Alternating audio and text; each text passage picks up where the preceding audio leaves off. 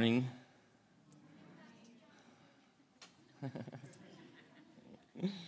um, Tim, would you mind hitting the light thing? This one's doing this little pulsing thing. Sorry, I'll just be a little distracted. Well, if you're a guest here, welcome. I hope I got to see or say hi to most of you guys on the way in. If not, please uh, stop me on the way out, if you wouldn't mind. Um, we have great cards uh, that are kind of placed up here at the tables. There's also some on the wall. If you want us to reach out to you, we would love to shoot you a text or email you during the week and just um, just make contact and say hey and, and uh, see how we can be praying for you and how we can be helping or whatever. So um, I pray that this morning is uh, just an awesome morning. We, we, that last song we just sang, and it's incredible. And I'm going to, at, the end of the sermon today, we're going to get to John 8 58, which is clearly the most definitive passage in which Jesus claims who he is. I mean, w- without a doubt, this is the passage. If, if there's a passage that you're going to underline, that you're going to, if somebody says, well, I think Jesus was just a good teacher, you go to John 8 58, and you go, well, he didn't think he was just a good teacher. He said that he was God. And that's what we just sang, that the great I am. And we're gonna we're gonna dive into that, and I'll explain that a little bit as we get there. Um, but before we do that, I want to I, I, want us to catch us up to where we are uh, in the book of John, where we are historically with where Jesus is at, as, as John's walking us through his life uh, and his path to the cross, and ultimately to our rescue. Um, but before I do that, let me uh, let me pray. Father, we thank you for this time. Thank you for your word. God, would you just help us to dwell on the fact that you are the creator of the universe and you came down to rescue us. More than that, you, you came down and you gave us your word and you, and you want to be with us and you want us to be with you with that relationship that you want for us, that you know is the best place for us, remind us of that, Father, this morning. Remind us of that every day. That your words are truth, and the truth sets us free. Free from the lies of this world, free from the lies that we tell ourselves.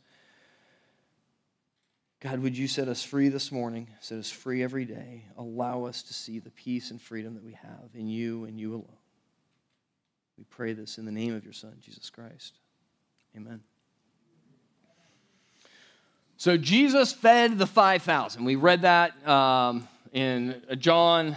Uh, I'm going to quiz myself. John chapter 5, maybe, I think, uh, is where we were at, right? So Jesus feeds the 5,000. And then John takes us to the Feast of Booths. And if you've been here the last couple of weeks, we've been walking through what that meant. That was a huge ceremony. It was a celebration of the Jews um, and God's provision for them while they were wandering in the desert for 40 years. While he sustained the life of 2 million people for 40 years in the desert with manna, bread from heaven, from water out of rock, all these amazing things that God did. And so they celebrate this to this day, and they did this this last week. Um, in, by living in a booth and, and living out under the stars and basically reminding themselves that God is their provision.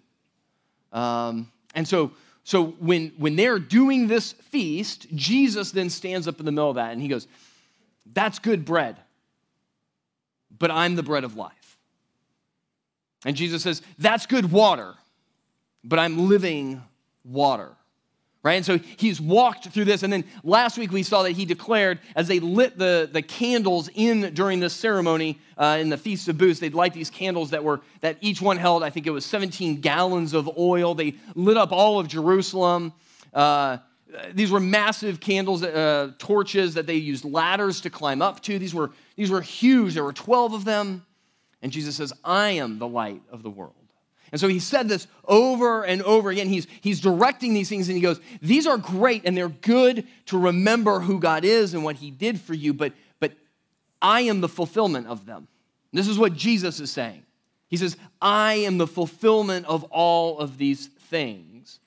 And as you can imagine, this is building animosity, right? Like the Jewish leaders didn't expect this. They didn't expect God to go this route when he was going to send the Messiah. They, they imagined simply a king. They imagined somebody that was going to overthrow Roman rule, somebody that was going to take care of, frankly, their physical and temporal problems. And Jesus goes, I've got so much more than that in store. And so he, he was shaking the foundations of what they had believed up to that point. And what we're going to see is we're, we're in chapter 8 here, and, and it, the animosity gets more and more and more. And even this morning, or actually this, this week, if you we're going back and forth, right, between small groups. So hopefully you guys read the piece that was between what I preached last week and what I'm preaching this week. So it makes sense. Uh, but what you probably read this week is it kind of seemed like um, like your kids fighting. it was like a very bickering type of like like the Jewish people would like the, the religious leaders would would bite at Jesus and like take his words out of context and and and then he would uh, he wasn't bickering, but they were like bickering with him. It was just this very weird, like you kind of read it and you're like, stop. So we just listen to what he has to say, right? It just seems very odd. And I think it's odd because they're filled with their pride and they're having a hard time listening to truth. But we all do. we all have a hard time listening to truth. And if there's something that, that, that Jesus has overarchingly showed us here and what he's going to show us this morning, is that truth is, is a two edged sword. it's kind of like the light we talked about last week. We like the light, we like the idea of a lit path. We like the idea of illuminated life, but we don't like it when the light shines on our dark and dirty souls and our thoughts and the way we live. And so it's this double edged sword. And so, in the same way, we look at this and we go, we love the truth when we're on the side of truth. but when we're not on the side of truth, we try to wiggle our way out of it right? We defend, we want to preserve our reputation, all of these things. And so this is where we're at this morning. So we're going to be in John chapter 8. If you have a Bible, turn over to it. Uh, if you want to grab one, we've got them littered around. Otherwise, the verses will be on the screen. Um, you can open up a Bible app if you want on your phone. Um, last week we ended with this beautiful promise. Do you remember this? And it was in John 8 30. And it says that as he was saying these things, what? Many believed in him. And we were like, done. That's it, right? You just listen to Jesus' words and you're going to believe. But y'all probably read last week during your, in your small groups, the very next verse is very sad. Because then what does he say? say? He says, So Jesus said to the Jews who had believed him, the same people, right? This is one verse apart. If you abide in my word, you are truly my disciples. They don't like that statement. They, they don't, they, they were cool. they were cool with the I believe in Jesus. But then when Jesus says, if you abide in my word, they go, whoa, whoa, whoa, who are you? And that's what starts the bickering. That's what starts the fighting. That's what starts the antagonism. And so it's interesting, right? Because here are these people who believed in him, but then all of a sudden it was like, maybe that belief wasn't really belief. Now we don't we don't know. We're just reading what what what John conveys here in the text, what, what God inspired for us to read. But but it seems as though those who believed in Jesus believed in maybe the, the good idea of Jesus, believed in the parts of Jesus they liked, but for Jesus to then say, Abide in my word, that's, that's unequivocal. That's Jesus saying, You should, what does abide mean? Uh, like, uh, we don't use it anymore, but like we could go home to our abodes, right? It's our homes. It's what Jesus is saying is like, you should, you should find your dwelling place in my word. Well, that's presumptuous, isn't it?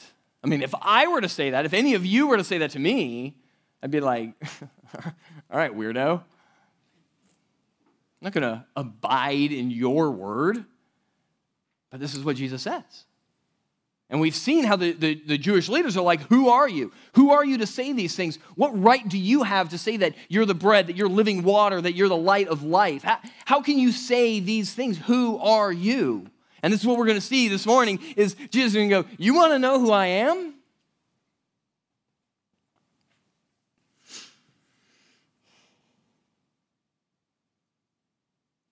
I didn't finish the verse in verse 31, but so in verse 32, John 8 32, he says, And you will know the truth, and the truth will set you free. If you abide in Jesus' word, you will know the truth.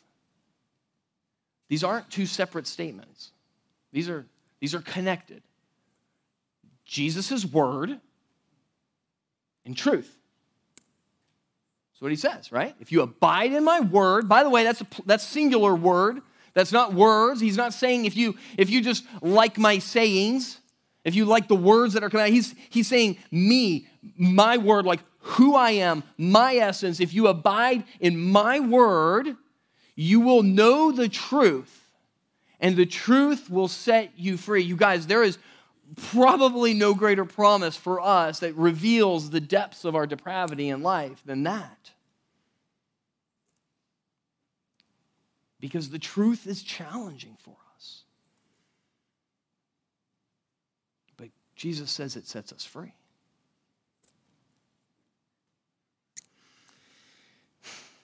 That means the comfortable words that Jesus says, the ones that are nice and fluffy and the Sermon on the Mount, and all of those things that we go, yes, I like those. Nobody disagrees with them. Nobody has ever disagreed with the Sermon on the Mount, ever. I mean, maybe somebody has.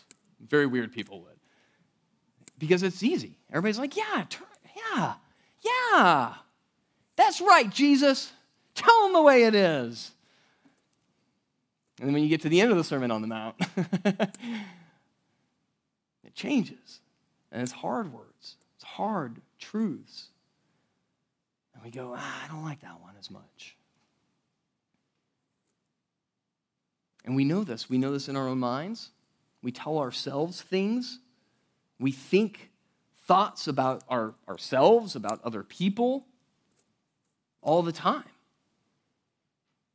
And we know that they're not true. We know that they are not truth. And yet we, we lie to ourselves, we lie to others. Like, this is the enigma, this is the, the, the desperate place that we are in as humanity. So let's pick up this morning in, in uh, verse 48, John chapter 8, verse 48. It says, The Jews answered him, Are we not right in saying that you are a Samaritan and have a demon? Jesus answered, I do not have a demon, but I honor my Father, and you dishonor me. Yet I do not seek my own glory. There is one who seeks it, and he is the judge. You see, as all these things start as this bickering and this fighting of who are you to say these things? Who are you to make these promises? Like you, you're just a carpenter's son. You're you're an illegitimate child as far as we can tell. We don't, we don't even know, like you come from Galilee. Nobody cool comes from Galilee. Like there's just, who are you? How can you say these things? And, and so then they say, and they levy this thing. And it's a very interesting thing because um, that word, right, Samaritan, that, that was just a byword. They, they didn't actually, they knew where he came from. Um, they knew that he was not a Samaritan. But to say that you were a Samaritan was probably the worst of insults because as a Samaritan, you, you weren't an unbeliever. You were somebody that knew God. You were, they were Jews who intermarried with the rest of the population and started worshiping differently. They built their own temple. They basically rejected the Jewish leadership and the religious rules and all of those things, and they went, We're going to do it our own way. So it was an apostasy that was on a whole different level. This is, this is not just people that didn't believe in God, this is people who believed in God and rejected him. So for them to accuse Jesus as a Samaritan would have been a fairly low blow. But again, one not based in truth, just based in emotions and trying to dig at things. We don't ever do that, do we? say something that we know isn't true just to get the last punch or jab. And so this is what they're doing. And then they say that you have a demon. Now, this is, this is actually pretty interesting, right? Because they're actually onto something here in the sense that, like, either they are true and Jesus is evil, or Jesus is true and they are evil. You, there's no middle ground here. Like, what Jesus is saying is either deception on a level that, like, nobody has ever understood, that, that he lost his life to deceive, or it's true. That's it. There's, this is objective truth. One or the other. Like there is no middle ground here. And this is what's so so desperately sad is that our world keeps trying to find this middle ground where, where Jesus is they, they take the parts of Jesus that they like and but he goes, No, I'm true.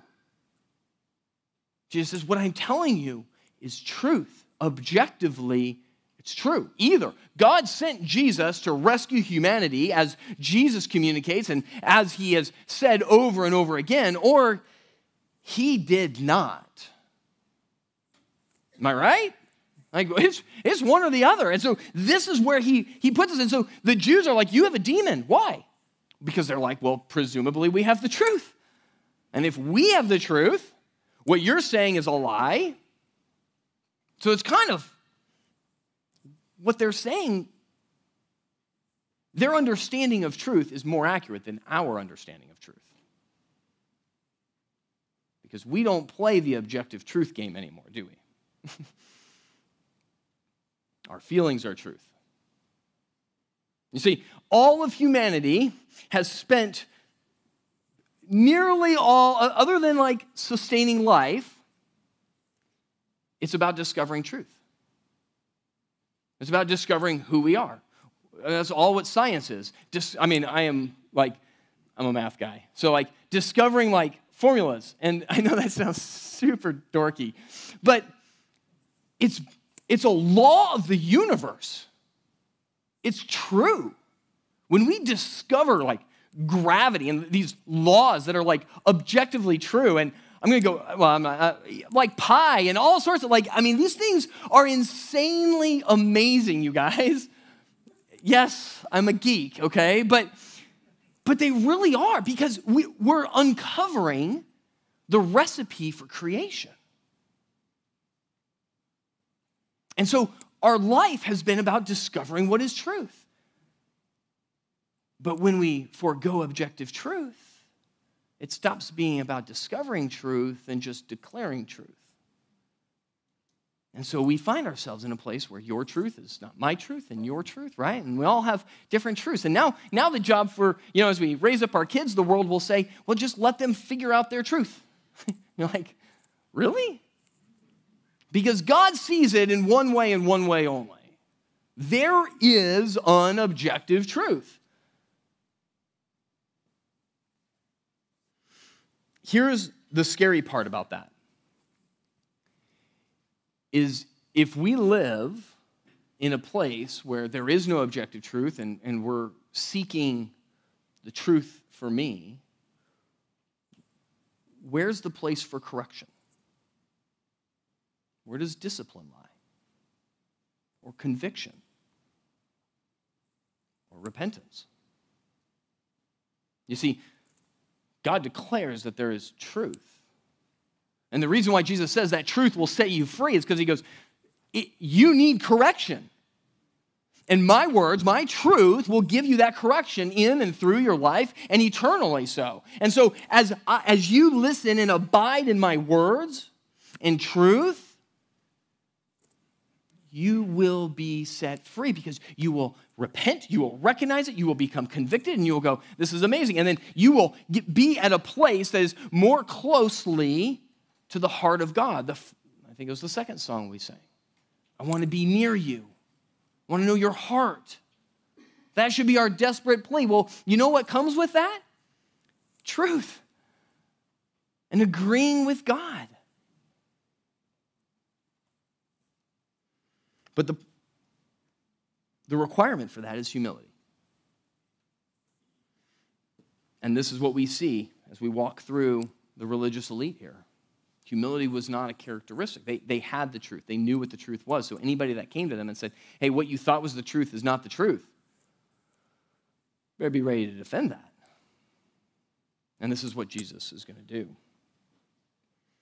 And if you notice what he says there in verse 50, he, he, talk, he shows the motivations, how you can know that he's speaking the truth. In verse 50, he says, Yet I do not seek my own glory. There is one who seeks it, and he is the judge.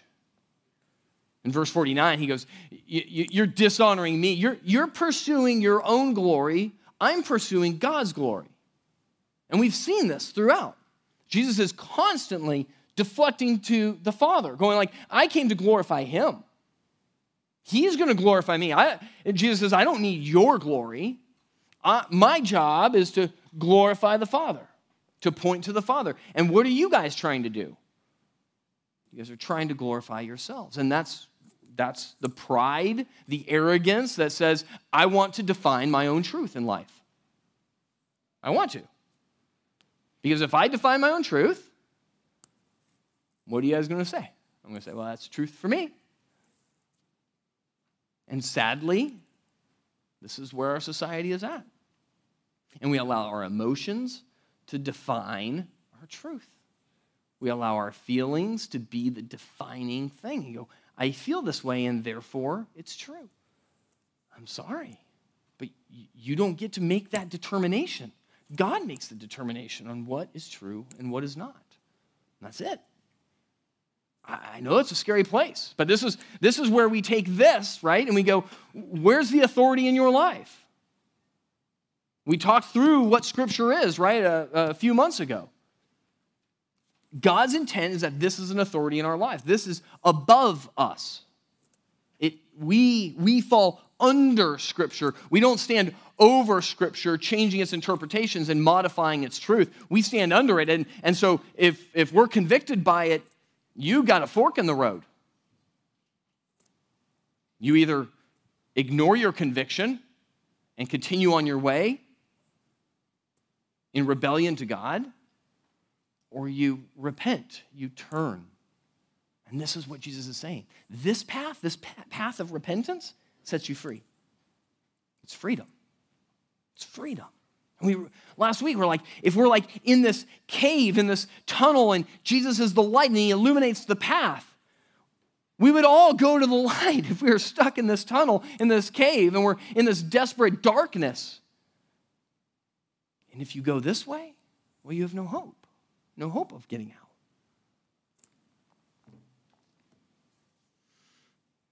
Look what it says in verse 51.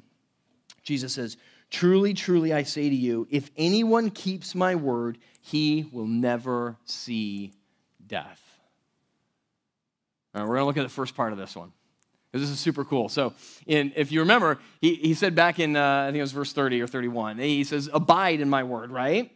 Now he says, Keep my word. He changes it. He changes it. And he, here's what's beautiful because keeping his word, don't think about this from a performance perspective. That is not what he's saying. He, he is not saying you will never sin. if you never sin, then you will never taste death. That's not what he's saying at all. In fact, that, that keep there is that you, it's like a treasure. It's like you, you keep something that you want to have, that you want more of. You keep going back to it. And so the first part, he's talking about abiding in his word, right? Like that's your home. Do you want to go back home? That's what he's saying. He's like, keep coming back.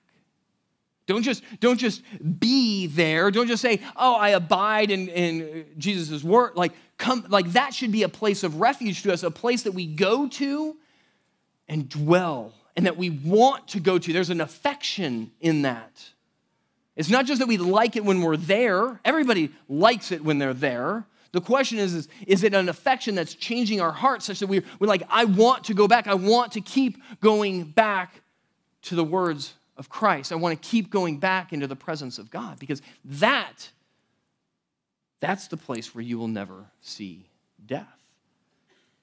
And so he says, Keep my word, guard it, hold fast, desire it. And this becomes tough because we don't like to be corrected. I don't like being corrected by anybody. Don't know if you know me. If you do, you probably know that that is something that like I repent of often. Imagine being married to me. I'm just joking. I know. Um, but it is. It's a challenge. And I think if we all think about it, it's a challenge for all of us. I told, uh, I think it was, I think it was a small group. I told my small group, I'm like, this is, you know, if Melissa and I get into an argument, and she tells me like that I have done something wrong, rarely happens. Hypothetically, right? But like my initial reaction is no, I didn't. No, I didn't. Or I have justification for why I did. And it's a legitimate justification. That is my, I mean, like, I could just pull that card out and says, no, I didn't, is option one. Option two is I had a reason for why I did it. Is this not how all of us start our arguments? And it's sad, but it takes some time until it's like, can I, can I have that card back? okay, I, I was wrong. and the difference between that is just patience and time and listening and communicating and all these things, right? And so this is where God goes, that's not, that's not what I want. That's not the truth. That's not, you know that that's not where you should be. And you go, yes, it is. Here's, here's why. Here's why, God. Here's why it's okay for me. Here's why I'm the exception to this rule. And he patiently waits and communicates and through his word, through others, through his Holy Spirit convicts you, and you're like, okay, God, you're right. And so that's the place. That's the place where he wants us to be. But look at the promise. Back to verse 51. Truly, truly, I say to you, if anyone keeps my word, he will never see death. The Jews said to him, Now we know that you have a demon. Abraham died, as did the prophets. Yet you say, If anyone keeps my word, he will never taste death. Are you greater than our father Abraham, who died, and the prophets died? Who do you make yourself out to be? You see, so he goes, You'll, you'll never taste death. And they're like, Whoa, whoa, whoa. Like there's all sorts of people who've been faithful, who've been men and women of God in the past. They all died. They're not roaming around at 800 years old and, you know, like, like they're dead. So how can you say that this is true, Jesus?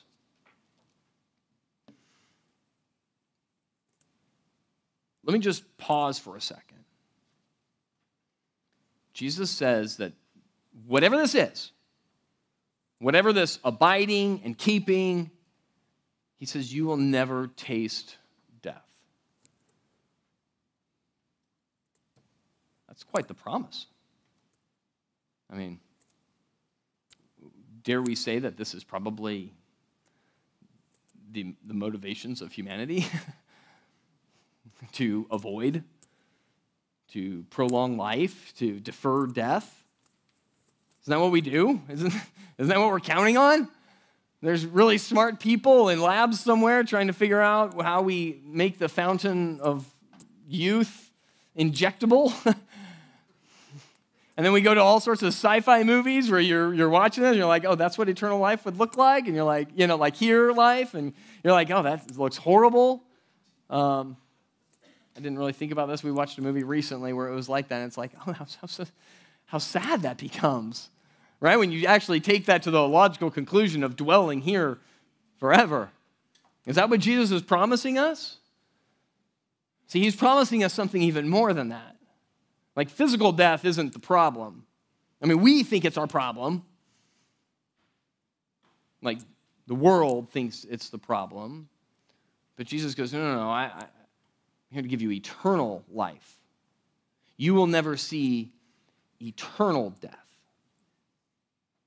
This is a very different problem set. There is nothing in our bag of tricks here on earth that has any bearing whatsoever on our eternity. like none. Unless, unless somebody figures out a way to keep our decrepit bodies alive eternally. But then I'm not sure the globe has got the capacity for that, right? Like, I mean, you start running into these things. And, and so Jesus is like, I'm not talking about physical death here, you guys. I'm talking about an eternal death. Do You think physical death is bad? Imagine what eternal death looks like. I'm not saying this to scare us, but man, if we spent the amount of time focusing on our eternal life as opposed to our physical life, we'd probably be a much better off from a civilization perspective. And this is what Jesus is saying here. He's like, I promise that you will never taste death. You will never taste this eternal death. And we actually read this, and I'm going to skip forward a little bit. I'll touch a little bit, Gene, on your sermon here in a couple weeks. But in John 11 25, uh, Jesus says to Martha, says, Jesus said to her, I am the resurrection and the life. Whoever believes in me, though he die, yet shall he live. He's not, he's not playing word games here. He's not like, you're not really going to physically die. You're, you know, like he's talking about physical death. You're going to die, but then you're going to live. You're going to really live. Like, really, really live. Like a, a, life that we have never, can't even fathom here, right? This, this life that we muddle around with is not life, it's slavery, it's sadness. And Jesus promises us an eternal life where none of that exists.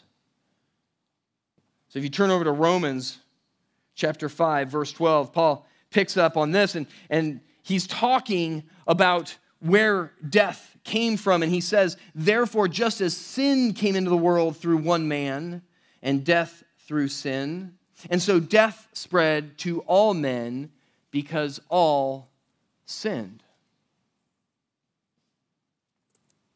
So, what's the cause of our death? You see, it's not biological. I know science thinks it's just a biological problem, and if we can just keep that heart beating longer, that'll solve everything. If we could just keep the deterioration of our bones from happening, if we could just keep everything going, then we'll be good. but our death, the problem with the, the cause of death is sin. Clearly, and we can go back to Genesis chapter 3 and we see it, the rebellion that Adam and Eve displayed and acted upon caused them death. If that had not happened, they would not have died. They would have had eternal life in the presence of God. And so they did, and so this is where God is saying, "Don't worry, I have a pro- I have a solution. I have a solution for this to bring you back into the place where you have eternal life once again. But without me, without my objective truth, God goes, "You're on your own." And we talked about this last week. He says, "You're going to die in your sins." Your sins will cause you to die if you don't have a means of removing your sins. And so Jesus said last week, well, What's your plan? What's your plan for removing your sins? He goes, I have a plan. I'll take all your sins away and give you my righteousness. Sound like a deal? You have to do nothing except believe that I'm going to do it. And then abide in me. What a beautiful promise. What a beautiful rescue. You see, the Jews were thinking about this military rescue, this coup against the Roman government, and God has to have been laughing. That's really what you want? How about I solve the problem that you can't escape from? And so we can respond just as Paul does in Philippians 1 21. He says, For to me, to live is Christ, and to die is gain. If I am to live in the flesh, that means fruitful labor for me. Yet which shall I choose? I cannot tell. I'm hard pressed between the two. My desire is to depart and be with Christ, for that is far better. But to remain in the flesh is more necessary on your account. This is the living sacrifice that God calls us to a fruitful labor in our lives pursuing the glory of God, just like Jesus points out. What's your motivation? Is your motivation to hold your ground and to be right and to preserve your reputation, or is it to build God's kingdom, to glorify Him, to point to the cross, to point to Jesus Christ? And then you're like, listen, if, if I'm living, that's what I'm doing. And if I'm dying, well, then I'm going to go be with Christ. What a beautiful place that is. I read an ABC poll it was from 2005, but it was the only thing I could find. 75% of Americans believe that they'll go to heaven.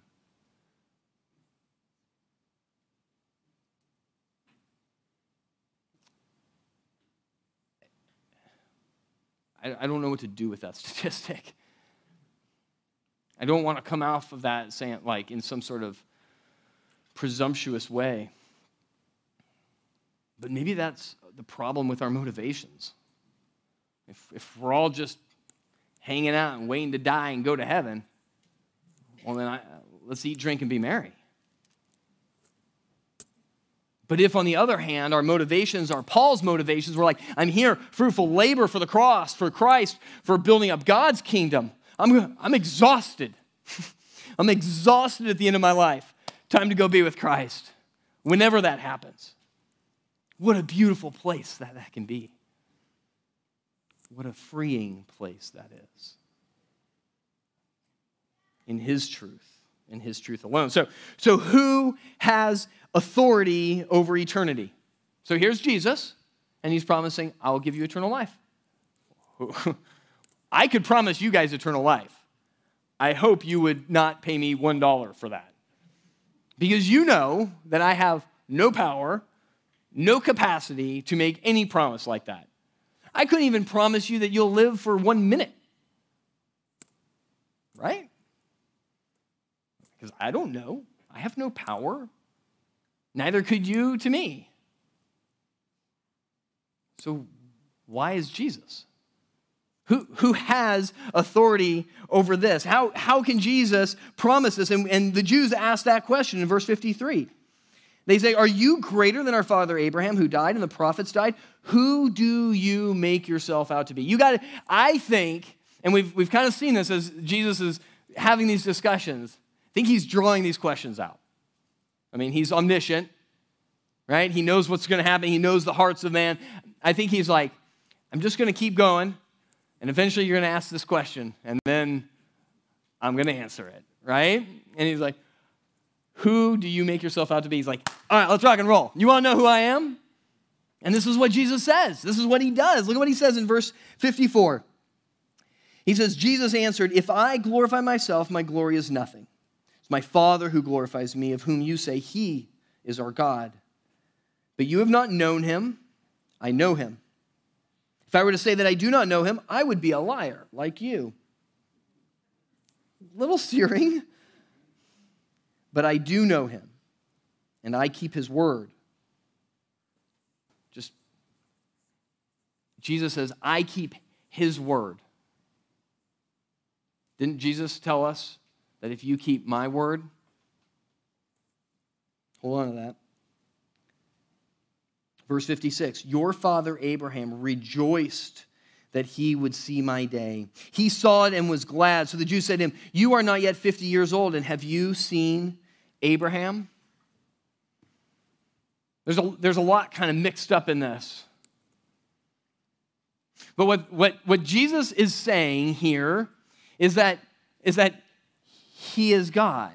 He, he's leading them this, to this place. He has authority over eternal life. The Jews ask him, Well, who are you to say this? Abraham died, right? Like, are you, are you better than him? And, and Jesus says, Abraham saw my day and he rejoiced in it. The Jews are like, all right, when, when did you talk to Abraham and how do you know this? Right? What Jesus is drawing on is God's promise to Abraham. Look at what it says in Genesis 15 6.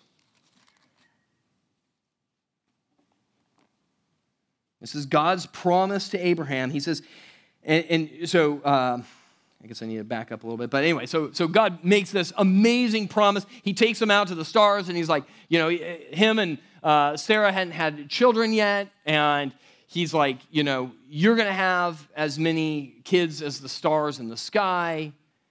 All peoples will be blessed through you. In verse 6, it says, And he believed the Lord, and he counted it to him as righteousness. That is the foundation of our faith in righteousness. That, like, we are righteous by our faith. We are not righteous because of our works. We're not righteous because of the good things that we do for God. God isn't more pleased with us because we're doing, we're not sinning as much or anything like that. God's not like, well, if you get a little bit better, then I'll like you. You'll be on the good team. It's not like that because our faith creates that great exchange. Our trust in Christ means that Christ has taken our sins and replaced them with his righteousness. It's a, it's a one for one exchange. And this is what happens with Abraham right here. He believed God, and God counted him as righteous. All of a sudden, Abraham was righteous in God's eyes. That's what we all want. We want God to look at us and say, Well done, good and faithful servant. That's righteousness. And so, what was the promise that he believed? If you go to 17, uh, Genesis 17 7, he says, And I will establish my covenant between me and you and your offspring after you throughout their generations for an everlasting covenant to be God to you and to your offspring after you. God is going to make a promise to Abraham that includes land and people and kids and offspring and all sorts of things. But this is the promise. At, it, at its base, this is the real promise. I will be God to you. Oops, sorry. I will be God to you. That's a relationship. I will be your God. That's what, that's what God's saying to Abraham. If you believe in me, if we have this relationship, if you abide in my word, we're going to have this relationship. If you want to come home, and dwell with me and be with me, we have a relationship. If you long to come back to this place where, where God's word and his truth change your life and give you comfort and peace and joy and contentment, that's a relationship with God. And this is what he's saying, and this is what he's promising to Abraham I will be your God.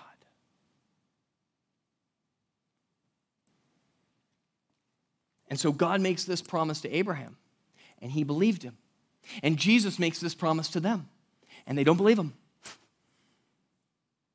He goes, Abraham, he wanted this. He wanted this promise. He, want, he longed for this day to see when this was all coming to fruition and God's redemption of mankind, that the, the heel that's going to crush the head of Satan that's going to conquer sin and therefore conquer death, like it's going to happen. And Abraham longed for it. And he believed that God was going to do it. And now here comes Jesus on the stage of humanity and he goes, Let me show you where eternal life is. And they go, No. You're not even 50. How do you know who Abraham is? And they miss it. They miss it entirely. And so this is what Jesus is pointing to. And then he says in verse 58, it says, Jesus said to them, Truly, truly, I say to you, before Abraham was, I am.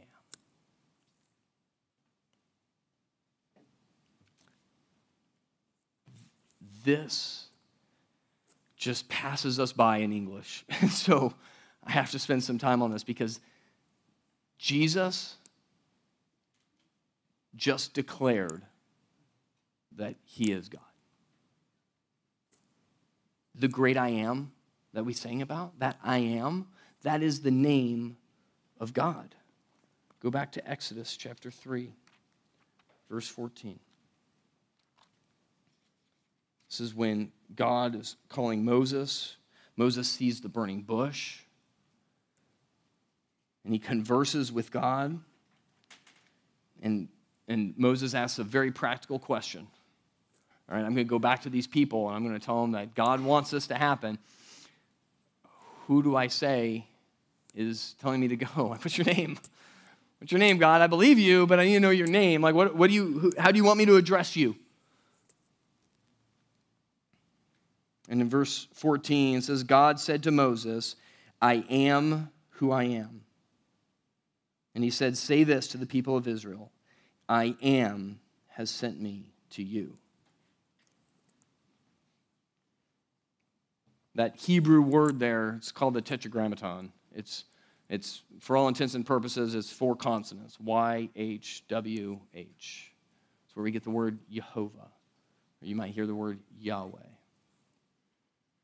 In fact, if you, if you go to a Jewish website right now, like even right now, and you go to do some research, it'll say G D because they don't want to mispronounce the name of God. And the Jews used a lot of different ways to work around this so that they weren't use, mispronouncing the name of God. That's why they didn't want to do it. They didn't want to mispronounce it and so disrespect him. That's, that's how they treated this word, I am. This, this wasn't just a matter of saying, like, I am hungry or I am thirsty. It's not, it's not that. It's the name of God. And so they, they treated that with utmost respect. And so they never put the, the their, their, it's like, so it's YHWH, right? So like we use vowels to go in between those and it tells us how to pronounce it, right? You pick A, E, I, O, or U, sometimes Y. Um, right? That's what I learned. Um, and so, like, where you put those vowels cha- changes how you pronounce that. And they didn't, they didn't want to mispronounce it. And so it kind of got lost a little bit. And so you, you just have these constants. I can spend a while talking about this. But, but effectively, when this got translated into Greek, the word is ego eimi. I am. And so when Jesus says this, he says, ego eimi. God's name says more about his characteristics than it's not just like, obviously, it's not the name his parents gave him, right? Sorry, I keep clicking here. Right? That's not, that's not what it is. He's saying, I'm self existent. I am who I am. I am that I am. Some, some translations will say, I will be who I will be. There's a bunch of different variations, but it's this very beautiful, symmetric way of God saying, I'm self existent. I, I am who I am. And you can tell them that I am sent you. So when Jesus says, Before Abraham was, I am, he isn't messing up the tense. He wasn't trying to say, Before Abraham was, I was. He didn't say that. It's not written that way.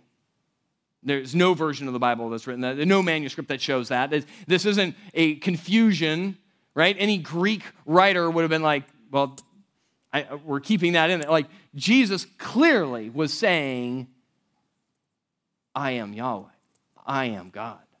I am the Father. If you keep my word, you're keeping the Father's word. I am communicating truth. And if I say I will set you free, I will set you free indeed. That's Jesus' promise to us because he alone has the authority to say these things. And we know that the Jews picked up on this very clearly because we read verse 59. So they picked up stones to throw at him. But Jesus hid himself and went out of the temple. This is now the third or fourth time that Jesus has escaped effectively, you know, death threats and murder because his time hadn't come yet. But the truth was communicated. Jesus communicated this truth. Like I said the this is by far the clearest evidence that Jesus says, I am God.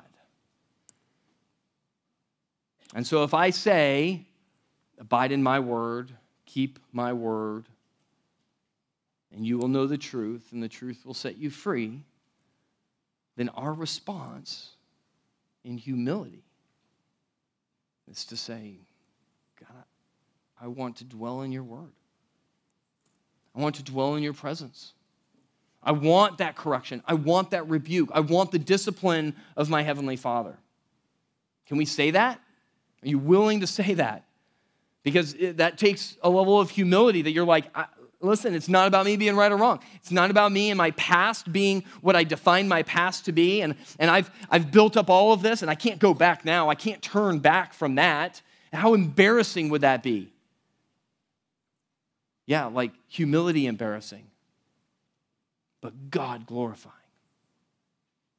How embarrassing is it to, to say I was wrong, but how God glorifying is it? How embarrassing is it is it for us to say, listen, I struggle with this sin. I'm struggling. I need you to pray for me.